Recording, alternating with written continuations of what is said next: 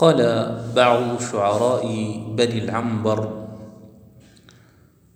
في أبيات له قصد بها بعث قومه على الانتقام له من أعدائه ومهتضميه وتهييجهم وهزهم إلى الدفاع عنه ورد ما أخذه منه بنو ذهل بن شيبان من إبل له.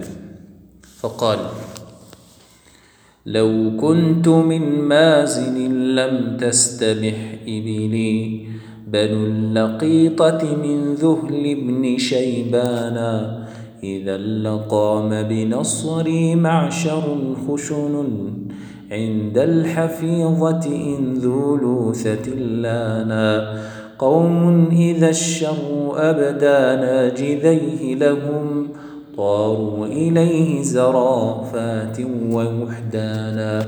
لا يسألون أخاهم حين يندبهم في النائبات على ما قال برهانا. لكن قومي وإن كانوا ذوي عدد ليسوا من الشر في شيء وإن هانا يجزون من ظلم أهل الظلم مغفرة. ومن إساءة أهل السوء إحسانا كأن ربك لم يخلق لخشيته.